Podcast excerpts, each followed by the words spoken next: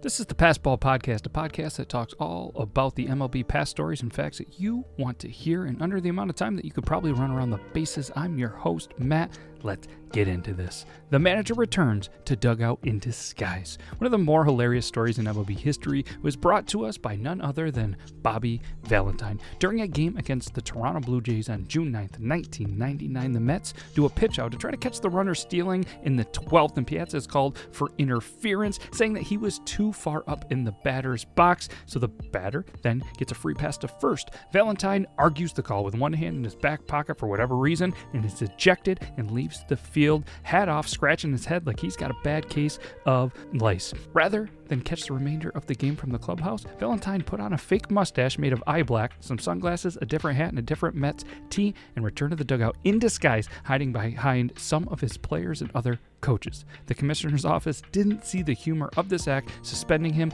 $5,000 for making a return after the ejection. This is the Past Ball Podcast, and as the great Bob Uecker said, get up, get out of here.